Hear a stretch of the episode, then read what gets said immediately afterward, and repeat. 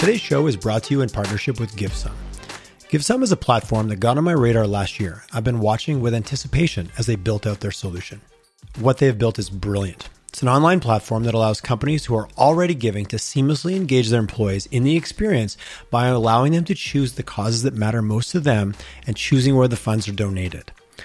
As my listeners know, I believe that corporate giving needs to be a table stakes when it comes to how we as leaders run our companies. And I also know that sometimes those donations and acts of support don't always connect to the people on our teams. Givesome solves that problem by creating a bridge where you as a leader can now allow your team to select the causes and charities that matter most to them, and then through the platform itself, receive direct feedback on the impact of those funds. Gone is the need for the once a year town hall or company wide email to share the, what causes the org supported last year. Givesome allows your team to pick the charities and get direct feedback on the impact the dollars had. One of the best parts, Givesome does not take a percentage of the donation. 100% of the dollars donated go directly to the charity and to the people who need it the most. Givesome works with your company, and for a set fee, they administer the entire process. If you're already giving, which statistically speaking, you most likely are, visit givesome.com and find out how you can get your entire company involved in making a difference for the people who need it most. Hello and a warm collisions. YYC. Welcome to my guest this morning, Mr. Albert Lee. How you doing, Albert? Mm. Very good, thank oh, you. Man, thanks for coming on. I can't even remember how we got introduced, but doesn't matter. That's Calgary. It's one. It's one degree of separation. Closure liability management. You play in a space where I'm going to openly, you know, just put my ignorance on display. I know very little about your sector, except that I hear it in the news. I hear it in conversation. It's always there, but I don't really know. So, with that, let's bring um, my guests and myself into the tent a little bit. What is closure liability management? What do you guys do? What are you all about? And let's unpack this topic. Uh, well, Closure Liability Management, uh, it's a company we pulled together amongst uh, several people that I've met through my, my work career and my work history. Um, all of us working in the oil and gas industry, um, but seeing a lot of issues around cleaning up after yourselves and uh, increasing inventories of inactive wells. I really like the cleaning up after yourself. It's like, I, you make me feel like I'm in the kitchen and there's a sign that says your mom doesn't work here. Clean up after yourself. Sorry, you cut me down a little tangent there. no worries. Uh, but but the historically there has been a lot of attention paid to it, right? So through our careers, we see you know all these wells going inactive and companies not really do anything about them to clean them up. Uh, because t- typically there just hasn't been a reason to. Um, the governments haven't forced it, regulators haven't enforced it, uh, and everybody's worried about making money, right? Um, so we put together this company. Uh, it's it's both a consulting and advisory company, but primarily we're a, a software company. So we you know we we do tip, the, the normal manual labor process of, of, of planning and executing and, and, and, putting these, these sites to bed, but we're also building software tools to help ma- maximize the efficiency of the process. So it's trying to build a standard process of how do you evaluate all these sites and putting some intelligence and all this the new buzzwords of AI and machine learning into uh, analyzing these sites to one help you understand them and two help you help you understand the cost of them and then uh, build plans to execute more efficiently. Okay. Oh, so many layers. So let, let's start with the top. Let's give let's give our audience a perspective of kind of how big of a of a nut we're trying to crack here when you talk about inactive or abandoned wells in Alberta. So what are some of the numbers? Let's just kind of get some context here of what we're actually talking about. What's the size and scope of the problem slash opportunity? Mm-hmm. Well, in, in, in Alberta, you're you're looking at approximately hundred thousand inactive wells, okay. and in, inactive meaning wells that have stopped making any oil or, ga- oil, oil or gas and just kind of sitting there as an inactive entity. Okay. So, is there a period of time um, tied you know, to that? Do they have to sit for one year, two years, five years, ten years? Like, uh, it, what, what's what's the timeline from like if a well's inactive? Is there a chance that through new technologies I might bring it back online, or once it kind of goes down that path, we move on and it gets kind of left behind? Mm-hmm. Well, actually, that's that's one of the reasons why the inventory has grown so much because because um, you know people are hoarders generally they don't want to actually give that well okay. up because you know in the future something might change and i might go back to it I see, I see. but the stats show that uh, if a well's if a well's been inactive for for five years there's like a 2% chance of anybody returning to it in the future uh, i see okay and you talked about regulatory so that would be is that the aer the alberta energy regulator is that who would oversee for, for alberta for, for yeah. alberta and that's yeah. who would see that mm. yeah. Uh, again, just for perspective, if, I, if we if we added BC to the mix or Saskatchewan, is there anybody that's in the lead? Like, uh, is there a province that has more of these? Alberta, because of our history, or, or is it fairly evenly distributed, just depending on where there's been oil and gas activity? Uh, kind of in order. It's Alberta, Saskatchewan, BC, Manitoba, ah, and okay. then there's a, a, a, lot of old legacy stuff in uh, Ontario and Quebec. Uh, interesting. Okay. But there's not really a lot of active industry out there. Sure. Bless you. No, no Interesting. Okay, so definitely thinking about our own backyard and tied to the Alberta Energy Regulator. So, and that hundred, those hundred thousand wells, uh, just roughly speaking, that's spread across our are inactive. I'm assuming there's quite a few that are still tied to active companies, but I know in in the news, especially through the downturn from kind of 2014, 2015 up till now, there was a lot of stories about jurisdictions where companies they just disappeared. They went out of business. They rolled up their their they rolled up the carpet and said, "All right, turn the light, unscrewed the light bulbs," and said, "We're out of here." Which left? Did that amplify the problem? Is that what did that help? Did that did that time or that that that episode in our in our journey as an oil and gas province did that bring this even more to light because of some of that?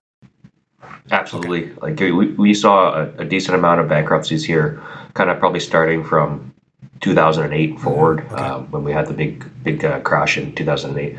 But where the press is is starting to cover it is is um, we have an organization in Alberta called the Orphan Well Association.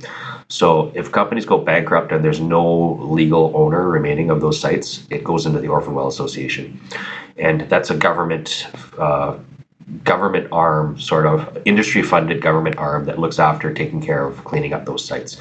So the inventory in that in the Orphan Well Association, where it's getting all the attention, it's, it's kind of gone from like a, a hundred wells in a decade ago to you know up to three or four thousand now, right? Just just through just through bankruptcies, just through uh, um, just more companies going under. Mm just the, just the nature of the economic cycles that we're in, and and then and the impact that it's had even on our province. Even if you think of the last the last cycle, which feels like we're out of, but that it lasted much longer than I think everybody intended. But we won't we won't get down. That's that's a that's a much bigger podcast to, to tackle that that topic. Where uh, as a taxpayer, where's the money coming from? Is that the oil and gas industry paying into this fund or paying into uh, kind of like your your your slush fund or your op, your your uh, like when you buy into a condo building, you want to you want to know what those those that fund's sitting at. So if there's any major events to happen, it can be covered. Is that how that's managed? Yeah. Hmm? The, the bulk the bulk of the Orphan Well Association's money is industry funded. Okay. So every company gets gets uh, gets issued a, an invoice, a, a levy every year based on the amount of inactive sites that they have within their portfolio. So they have to pay into it. But notwithstanding, there has been some government assistance that uh, in, into the fund. There's been some loans from the uh, the Alberta government. There's been some some money injected to it from the federal government, okay. but uh, it's but the bulk of the, the funding is industry funding. Okay, all right, that, that which yeah. is what I was talking to my wife this morning, and she was she was talking about. So let's let's just let's start today. Say you and I were working with some, we are going to drill a well today. Are we already planning for this now, the reclamation side of it? Or are we already putting money aside and it's a net new well? There's a new protocol and a new program. And then we'll talk about then, you know, remediation, how we deal with some leg- legacy stuff. So are we making better choices today to alleviate this five years from now? today on, on June 8th, we, we okay, are not. Al- Albert is sm- smirking ear to ear for anyone who can't see the video that I'm seeing right now. Okay, let's yeah. let's unpack that a little bit. Uh, yeah, there's there's been a lot of discussion uh, around um, with the with the UCP government. Um, there's been a, a, lot of noise around with the election, and that kind of put, got put on the back burner. But there is a, a drive within the UCP to uh, accelerate the rate of of uh, site restoration, site closures, well abandonments, that sort okay. of thing. Um, but you know, there's a lot of ideas being tossed around. Is is it is it a deposit upfront deposit when you drill wells? Is it a drilling fee? Is it this that whatever? Right to to try to fund uh, upfront these these site closures in the event that there's no owner at the end of it, right? I see. Uh, or e- even even like you know, there's a thrown around as a deposit. You put down a deposit before you drill a well, and that deposit carries through to the life of the, the well right to the end, and that that deposit pays for the the site closure at the end. But a lot of ideas being thrown around, and I, I know they're they're they're getting very serious about trying to do a better job at it. Hmm. If if I'm an organization and, and I've maintained that well and I've run it through its life cycle or my, my version of its usable life cycle, but then I maintain ownership, will then I'm then just held responsible. So the real risk is when all of a sudden the company that was tied to that well disappears, right? Yes, yes, that's that's true that's abandonment, true problem. orphan, in, in, a true sense. Yeah, and and and you know, and and with with anything in any part of society, there are bad players, yeah. right? There are. I mean, everybody doesn't where, have the best intentions, Albert. Are you telling what? There's bad actors. What? Unfortunately, yes. I think we all know know know know that is true. yeah. So that that that doesn't help. Um, yeah. So it, it just kind of amplifies the issue where where you know uh, that the regulator is trying to identify potentially the bad players and prevent them from owning assets, right? But it's it's a it's a tough it's a tough filter to have, right? Because you don't really really know what's going to happen uh, when you're looking at these deals in front Fair of you. Enough. And just for context, you get 100,000 inactive wells in Alberta. How many active wells do we have in Alberta? So you, you're my you're my de facto expert because you're on the show. If you don't have that number off the top of your head, that's okay. Uh, I want to say there's like 200,000. Okay. 250,000. Uh, I don't. I, don't don't quote me exactly okay. on that. But it gives me context. You're, it's not two million, and which which I know it's not, but two hundred fifty thousand in contrast to hundred thousand that are inactive. Uh, it, that's that's a closer balance than I might have thought. I just I was kind of just getting that context of like to your point, like these wells become inactive wells. It's just part of the the, the nature of as yeah. the depletion of the reserve and and is like is there a typical? I guess it's going to change by formation uh, how long a well will typically be serviceable or, or typically be able to return return value. And I know that there's a million variables contributing to that, right? Yeah, I think if you in in these days, if you have a well that's produced for ten or fifteen years, it's that's it's had a pretty good productive life okay. because uh, it's it's going to pay it out. So it'll be economic. But uh, a, a, lot of the the drilling these days is for resource plays, and resource plays mean uh, long life, low decline, big reserves, right? Yeah. So I'm sure like a lot of these shale producers are hoping these wells last 30 years. Mm, okay. Right? okay. But you know, a, a, lot of the the history on those, the new the new developments are it's pretty early. So we don't exactly know what the ultimate uh, reserve life on those ones I are. I like what you said about, you know, I'm going to hoard it because I don't know what new technology might come online or a big spike in price that all of a sudden makes a well that's maybe not profitable at X dollars per barrel or, or, or, or gas or whatever it is. That might change down the road. And we, yeah, we're all hoarders. I think I really like that. Really yeah. Yeah. Like well, you don't want to throw away something real that might be valuable in 20 yeah, years. I, yes. I think many people's garages and closets would, would justify that, that, that story. Do you work with, so, so thinking about now, what your guys are what you're building and your team is building as an organization to help manage this and software. Do you get involved in even the side of when you're working with some of the reserve companies that are saying, "Well, this is what we think your reserve is worth," or "This is where it's come down," whether it's CMG, CMG or McDaniel or some of the companies I just know around town. Is that a factor of where you kind of almost dovetail in of like, well, we're trying to we know this thing you just drilled it it's great it's producing but we immediately know it's starting to decline so we can start planning for this exit where does what uh, closure li- liability management kind of come in? Are you that early, or do you guys get more involved w- way down the road? Yeah, that uh, the the liability portion portion of call it reserves reports um, don't don't get a lot of attention because generally, you know, with the nature of reserve reports is is they they push everything into the future and then they then they net present value back uh, at a certain interest rate. So when you push it 20 years into the future, it's worthless today. Yeah, yeah, yeah right. right. You've, depreci- yeah, so you've depreciated li- it to zero, right? Yeah, so the li- the liabilities um, aren't necessarily paid a lot of attention to. Like there's there's regulations uh, uh, regulations regard uh, regulating like reserves numbers, okay. and there's a there's a whole document uh, that regulates that. Um, they tried to ins- instill uh, a portion for liabilities here recently, and that didn't get approved, right? And so, so did, reserves, didn't get approved at the government level, at the AER level. Like, who didn't approve that? It's it's kind of an, an industry committee. Okay. Right. Okay. So yeah. So the industry is is there enough consultation between what's happening or where the government's pushing mandates or the AER is driving regulatory and maybe wielding the carrot and the stick, maybe more the stick. How balanced is that between you know or how, how adversarial is that or isn't that? I, I, think the general the general feeling amongst industry is that uh, we we do need to do a better job. So the the AER putting uh, greater regulations around it. Uh, people, it's it's a fact of life. They see it's coming. Uh, they can't really resist it. Um, so it's it's it's coming. It's just how big of a bite does the the AER take year over year in, in increasing the obligations and requirements. It's a fine line between this is just the cost of operating versus feeling like a tax, right? And nobody wants another tax. no, it's uh tax is a is a is a very dirty word. It is. Yes, it but, is. Uh, I I felt dirty saying it. yeah, but uh, you know, I don't know what everybody else's opinion is. For me, it, it's just part of the uh, personal accountability, right? Corporate accountability. So it's not really a tax. Is, is if you're if you're gonna if you're gonna if you're gonna do do the damage or do, or I don't want to say damage. If you're going to impact the land, yeah, that's I like need, that's a nice way to, say it because it is it, there yeah. is an impact. You can't you can't deny that. Damage implies negativity. It's only negative if you don't tend to it properly as part of the full cycle of of of the. I love the impact comment. Mm-hmm.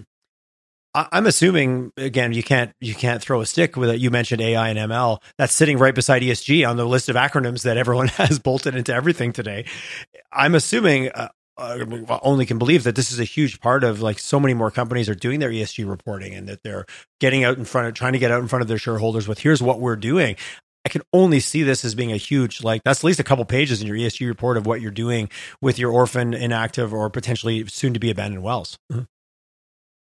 Absolutely, and the oil, the oil and gas industry is actually very very slow to adopt. Right, um, uh, Canadians actually specifically. I hear the Americans actually have a bit of a different attitude. Okay. But uh, slow to adopt uh, new technologies and that sort of thing. So when you talk about AI and ML, um, it's it's kind of really just emerging in the oil and gas industry, and emerging even slower on end of life stuff because really nobody's really that excited about talking about retiring assets, right? Because that's on the so, that's on the cost side of the P and L, right? That's not on the profit side of the P and L. We're we're looking for new revenue generating opportunities. These are these are the costs that we wish we didn't have to spend. And I'm again, I'm oversimplifying the statement, but we all know in any kind of business, you want to be on the profit side of the P and L, not the other side.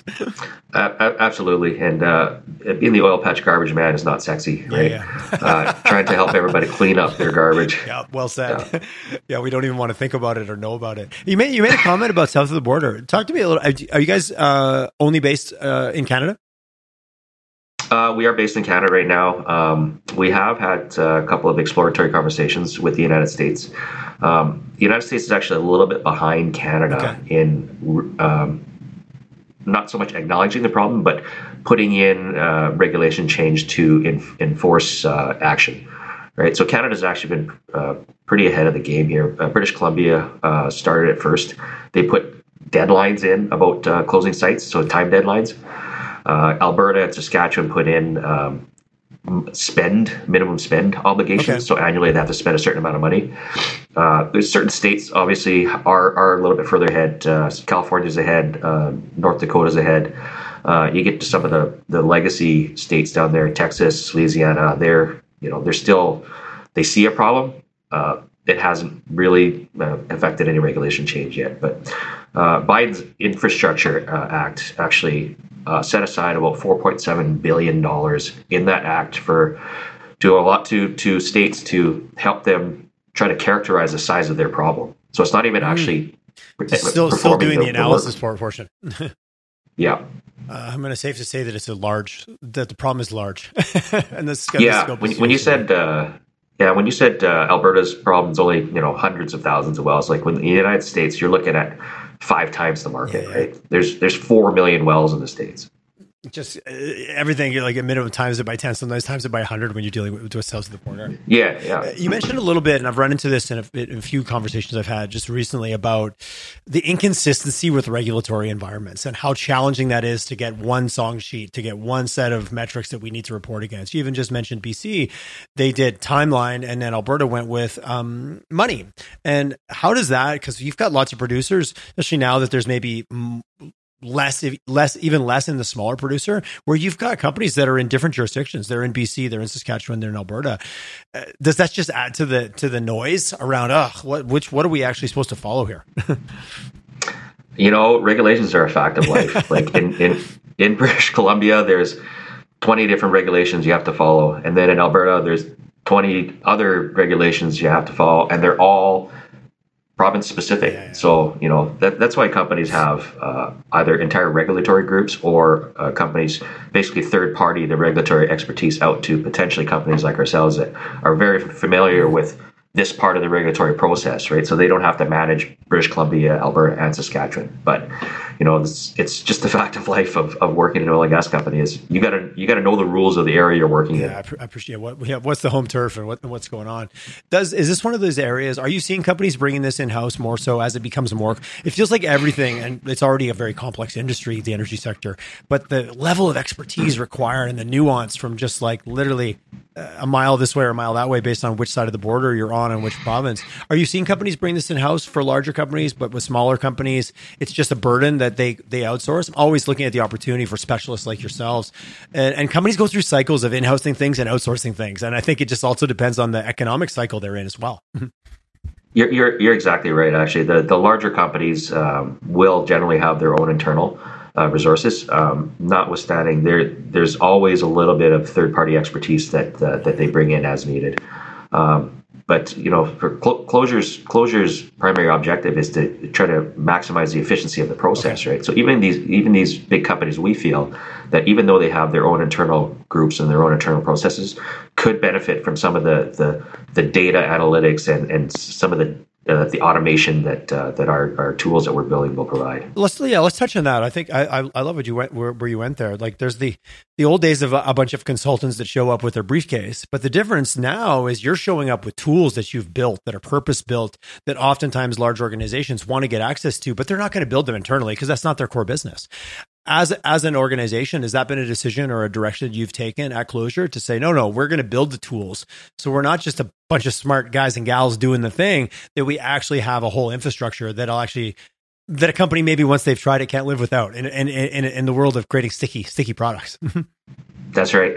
Uh, actually, you know, when we started this company, it was it was more heavily weighted on the consulting and advisory business than it was on the software right. business. We knew we knew we needed to build tools to help scale up the uh, worker capacity, right? Because you can't just keep throwing manpower at yeah. things. Uh, you need to start uh, building the tools to take away a bunch of the call it the the more menial and manual processes. The, the, the repetitive, very linear work that technology does incredibly well. that's right. It's, it's just like uh, one of the the first things we did is like how do we aggregate data more quickly, right? Because you need to pull in data from all these different sources and and then present it in a way you say, you know what, I have a really good snapshot understanding of this well in a very very short amount of time. So that could save you anywhere from you know an hour to several hours per site that you're yeah. evaluating, right? Um, generally speaking, even like uh, we run into a lot of companies that say we have a group, we have our processes, we got it handled. But you know, you dig in a little deeper, and somebody says, "Well, actually, you know, it's one giant spreadsheet." right.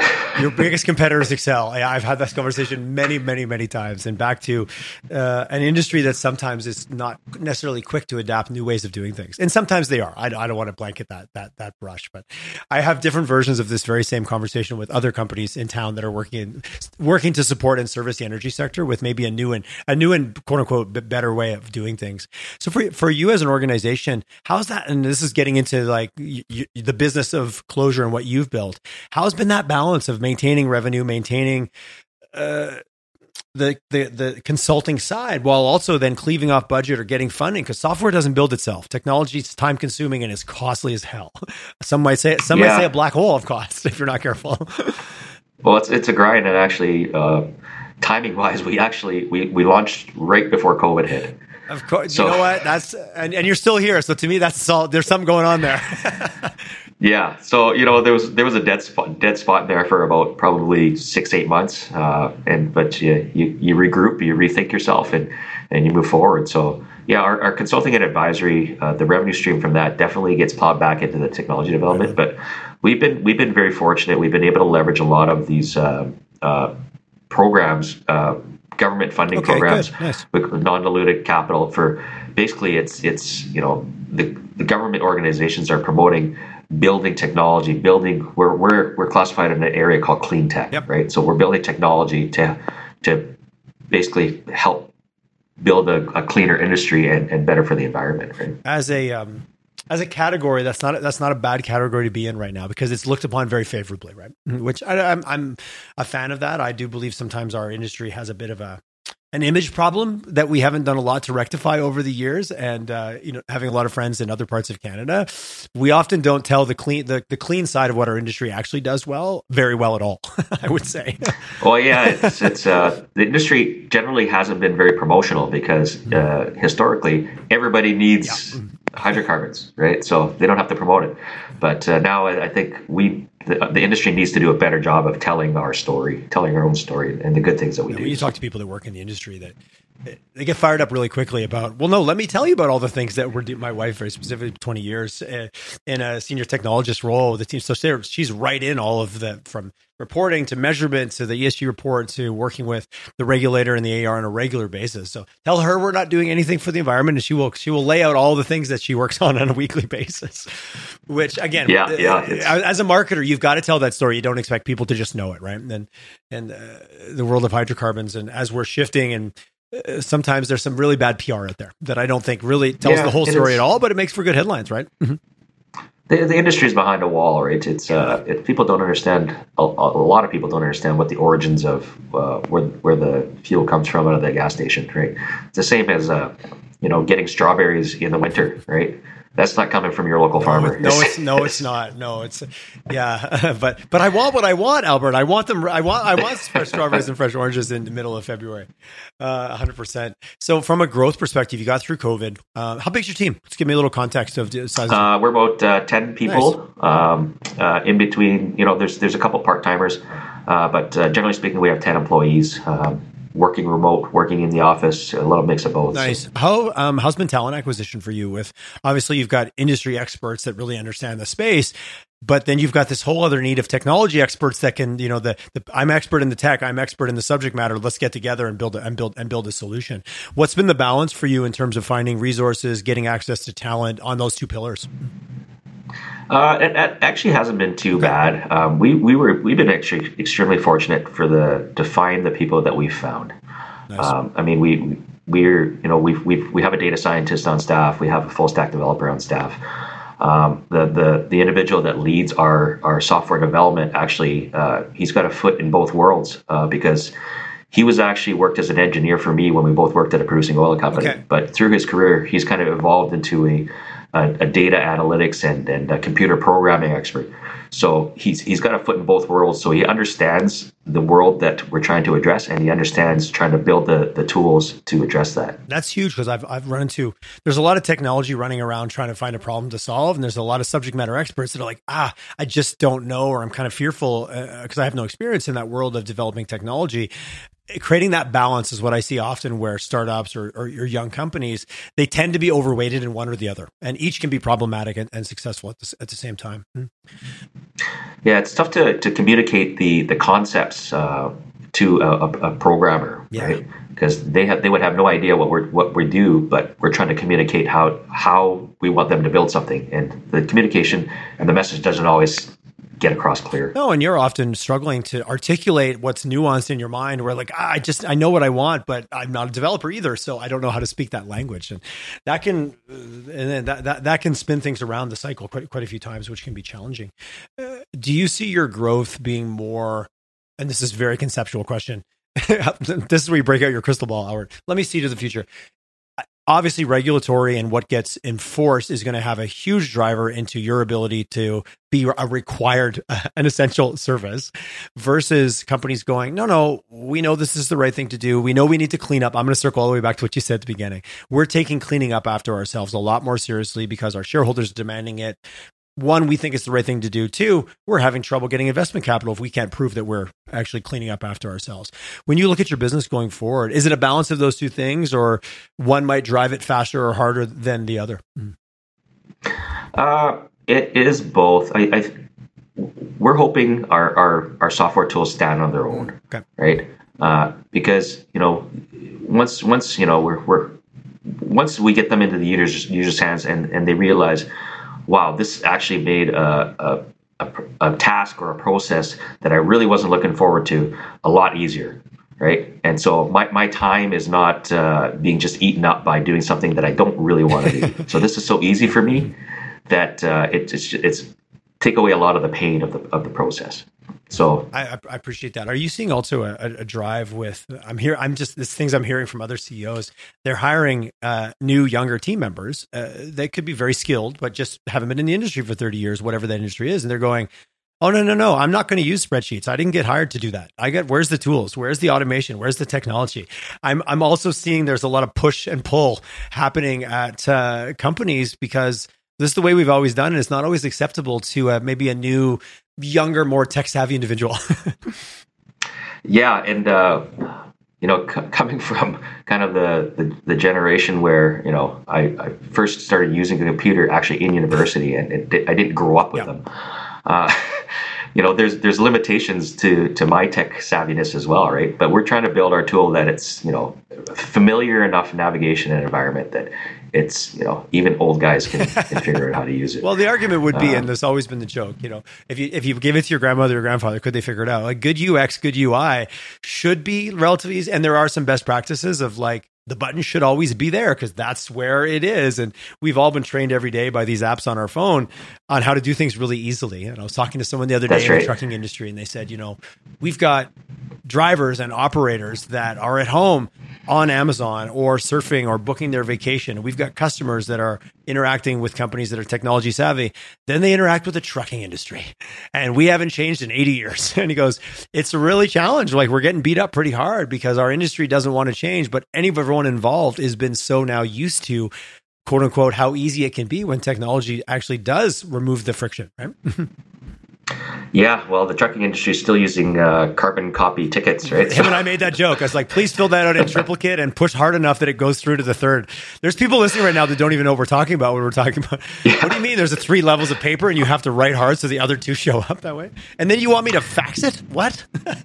oh, man. The, so uh, I, I still remember the, the exact day in my career where um, I'm trying to learn a new software product and I and I was I was so challenged and I couldn't do it. And it the the, the realization came to my mind. I'm like, it finally happened. I'm too old to learn new oh, stuff. That's a rough day, Albert. That's a rough day. now you're building arguably a technology company because if you you know you've picked a sector that there's a problem to be solved, but you're clearly using technology. So I guess you could always teach an old dog a few new a few new tricks, Albert people the young our younger audience right now is rolling their eyes. Two old guys talking about being old. I don't know. The day you stop being curious and like yeah it might not be easy but you better you better get excited about what's coming because it's coming anyways. And if you want to if you want to be involved in the game. So when you look out across the future of you know even your roadmap as an organization but thinking about these 100000 inactive wells that some of them like you said like you said five years there's less than 2% chance i think that they'll actually be brought back back online. Is there a day where we're just going to have no choice. But once that well is truly inactive, or maybe the word is orph, uh, I guess orphan means it's truly abandoned, that we rectify that problem, that we look across our province in the, the, next five to 10 years and that number actually starts to consistently come down. Is, is that a safe thing or am I like dreaming in technicolor over here? Uh, the, the number actually has come down in the last two okay. years yeah. and uh, it was, it was, um, a drive, you know, it was a COVID initiative from the federal government. So they, they did bring in, um, a program in late 2020, basically that brought in about a billion dollars into Alberta uh, for companies to to perform only uh, closure activities. So well abandonments, pipeline abandonments, facilities decommissioning, reclamation, uh, remediation on, on surface surface leases, and that sort of thing. So that actually brought the number down for the first time in years. Okay, nice. Right. So the, the the AER is really trying to maintain that momentum. Hence the the the institution of the mandatory spend and they've communicated to industry that we're, we're going to be ramping up that number every year. So this year it's $700 million. Next year it's $770 million. The year after that, it's up another 10%. Try to get back up to that, call it billion dollars a year, where they actually started to see a decrease in the inventory of inactive wells. Okay, that, that, that's always a it's always a good question when you hear a number like is that number growing or is that number contracting or is it or is it stable? I'm I'm assuming also having some fresh money floating around has brought some new players. You know, you're you're you're tackling one portion of it. I'm assuming there's a lot of other businesses that have popped up to fill this need, but also take advantage of this opportunity to do the work, right? Because th- these wells don't reclaim themselves. You have to go out there and physically do it, right? yeah, there there is a niche a niche part of the industry now where there is like specialty companies just like Closure. There's there's a handful of, of they, they, focus only on end of life, okay. right? So it's it's happening, um, and you know we we try not to view. Uh, call it other companies in the business as competitors because really it's not really a competitive advantage to do something more cheaply because everything needs to get done, right? So um, trying to build a little bit more of a community around that and knowledge sharing on best practices and how, how did you guys do this? You guys did it very efficiently and very cheaply. Um, that that that will that will evolve and mature as the industry gets more players in the in the in the environment. But uh, yeah, I mean, we, I think we all know who each other are. There's about four, five, six companies okay. focused exclusively on end of life stuff. Okay. Right? And I'm assuming there's a huge amount of variety, whether something was in northern Alberta or central, or did, what formation it was in, how it was drilled, how it was completed. Like I'm imagining there's as much variety inside that hundred thousand as you can throw a stick at too. Yeah, and, and that's uh, one of the one of the keys that um, what our software software is supposed to target. Right, it's it's not a, a, a, typical well that you can blanket and say this is what it's like across all, yeah, all of Alberta. Yeah. You have you have stuff in southern Alberta that's you know gas wells that are drilled 500 meters deep, and then you have wells drilled in northern Alberta that are oil wells drilled 3,000 meters deep right? So there's a really, really large range of, of scenarios and complexities uh, associated with each of these wells. So part of your software is to be able to, because all, but all that data is logged, true. But back to your, yeah, how do you collect it in? It's not like you have to go out and guess what it is. Everything has been logged, and that that well has a history tied to it, right? That's documented. And that's right. But how do yeah. you pull yeah. all that data in efficiently to go, okay, here's our strategy here. This is cost, and start to really get a clear what is my liability and who should I be brought in to because they're experts in a 5,000 meter well versus a 500 meter well. Mm-hmm. Correct. Yeah, yeah. Very interesting. Oh, I appreciate that. well, Albert, I'm getting, I don't know if I'm getting smarter, but I'm getting better informed. Let's just smart, smarter is a bold statement. Better informed. Well, okay, I'll, I'll, I'll take that one. It's not, yeah, how, and put my business, my business guy hat on is is it a tight knit industry? Are you out there heavily marketing and running lunch and learns and doing webinars, or is it more everybody kind of? Because I know everybody kind of knows everybody, and that's an oversimplification. How's been business growth for you? Has it been organic, or has it been a a bit of a pushing a boulder uphill of trying to get this message out and let people even know you exist? Because no one can buy from you if they don't know you. Right? Step one. Step one in yeah, business. Yeah, it's it's a little bit of both. I mean, um, like I said, we, we come from an industry that doesn't doesn't really self promote so we, we've been trying to change and trying to get better at that. Um, so I mean, you know, we, are we're, we're just in the midst of actually hiring a, a specific marketing person. Okay, right on. Uh, you know, to build this social media following and and you know, um, walking the streets and handshakes works to a certain extent, but it doesn't work to get your message out to, to all these people that have never heard of you yeah. before, right? So there's only so many handshakes you can make in a day. Yeah, you can only do lap the plus 15 so many times. Yeah, totally. no, fair enough. And I appreciate that. And uh, it's certainly an area of, of, of focus for us. We work a lot with B2B uh, Uh, companies and over the years we haven't done a lot of work in the energy sector because there just wasn't a need. They're like well you know don't try to sell it to don't try to sell a thing to somebody who doesn't value the thing right? Second yeah, rule yeah. second rule of tyler's rule of business. But i've seen a big shift as the buyers change. There's younger, there's more younger individuals that are online now. They're doing, they're searching digitally. They're not just looking to run into in the plus 15. They're sitting at their computers. They're on their, they're on their devices looking for information. So I've seen definitely a lot of shifts, especially in the service side of the energy sector with more value on marketing, or maybe just to, not to even use the word marketing, more value on getting your story out there deliberately. Mm. Well, even like uh, as a as a startup, everybody in the company has to be a bit of a salesman right? And uh, it, it's it's interesting the the the type of communication that works today versus what used to work, right? Uh, uh, it, a, lot, a lot of it, it's it's funny. People, a lot of people ignore emails, right? The, that's not right in front of their face. But if you text message them now, uh, you'll get a response, and and that is something that's you know typically in the past that's unheard of, right? That that wasn't a line of communication. That was a very informal line of communication, and and now people are responding to that much better than the the typical formal ways. It's it, it, it's so true, and you've got to it's almost like you've got to personalize the communication strategy. I have some individuals they just like to communicate with me on LinkedIn. It's so random. I'm like, why has that become our default way of communicating? And I don't check it on the regular. Like I maybe do my email or my, and I've got you know you got LinkedIn and then you've got what's I've got a whole other group that's on WhatsApp. And it actually I I grew up my first career I was a pilot and they teach you how to do a dashboard scan. I kind of feel that way sometimes as I scan my Slack, my Asana, my Gmail, then I scan my LinkedIn, then I check my phone. Meanwhile, it feels like you're just going through this cycle versus going to anyways. I, you're right. It is it's becoming this, uh, uh, you know, and I love it because we all want to be communicated in the way that we want. And as a and as That's a right. vendor, or as, or as a salesperson, or as somebody promoting, it's not for me to tell you how to communicate with me. I'm going to communicate with you the way you want.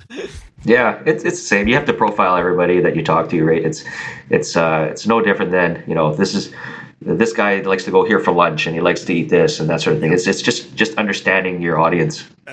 Yes, and take and taking the time to do that and, val- and value the fact that they might not see things the same way you do. um, Albert, what's the best way for obviously closure liability? I got your I got your website pulled up here. I'm assuming that's a great source. Uh, closurelm.com. Good job on short on shortening that and getting a URL that you could actually get. getting URLs is the worst these days. I'm sure you guys went through that. I'm sure oh, you guys went through that. And um, what about yourself? You playing off of our, our line here? Do you have a preferred way? Is it email? Is it text? Is it smoke signals? What do you what do you like? Uh, for me, actually, email is probably the easiest. Okay. Uh, I'm, I'm one of those guys that screens phone calls. So. if you don't come up in my address book, I'm probably not answering you on my phone. Like that's a, that's very yeah because I don't need to be told I so, won yeah. another trip or the CRA is after me or some. I got one the other day that was the. Uh, somehow the customs and border protection wanted me for something like uh, d- who falls for these things? They're so annoying. They're just like daily now it seems like. And they're smart because then they put they give you a 403 number. So you think it might be somebody local and it's not. It is absolutely not. It's, it's a computer no, somewhere not. from other side other side of the world. Do you want to throw your email out or do you want us to put it on the post? Yeah yeah. So it's uh, albert at closurelm.com oh, nice, easy. So uh, yeah pretty easy Albert, I really appreciate one the work you guys are doing in a space that you know I do everything I can to promote a positive Alberta story, and I have a lot of friends back east, and I love when they bring up stuff like this. Well, what about this? I'm like, well, let me tell you what we're actually doing here, because I am a big advocate of uh, there's a lot of really good things going on in our energy sector, and hopefully we'll slowly get better and better at telling the rest of at least our own country what we're doing over here in, in a positive way. Yeah, I mean, if, if any of your, your your friends out east have any questions yet, feel free to shoot them I my will, way. I will do that with next time. There might be a couple glasses of wine in because that's usually when it starts to get a bit fiery. Quebecers love to have a couple glasses of wine and then tell you what they know about your province. But anyways, let's not let's not dig- let's not digress too far. Uh, Albert, I really appreciate the dialogue today, and uh, thanks for uh, thanks for informing me on an area that uh, definitely was a little bit of a black box for me of kind of what's going on. I have a lot I have a lot more um, clarity around thought of what we're actually dealing with, and that things are indeed moving in a positive direction. Great, Tyler. I appreciate you putting the time in and, and uh, letting me on your show. It was a, it was a pleasure. I have a, I have a feeling we might be. We'll, we'll chat again when it when that number gets down to seventy five thousand. Alrighty. Thanks, Albert. Thank you.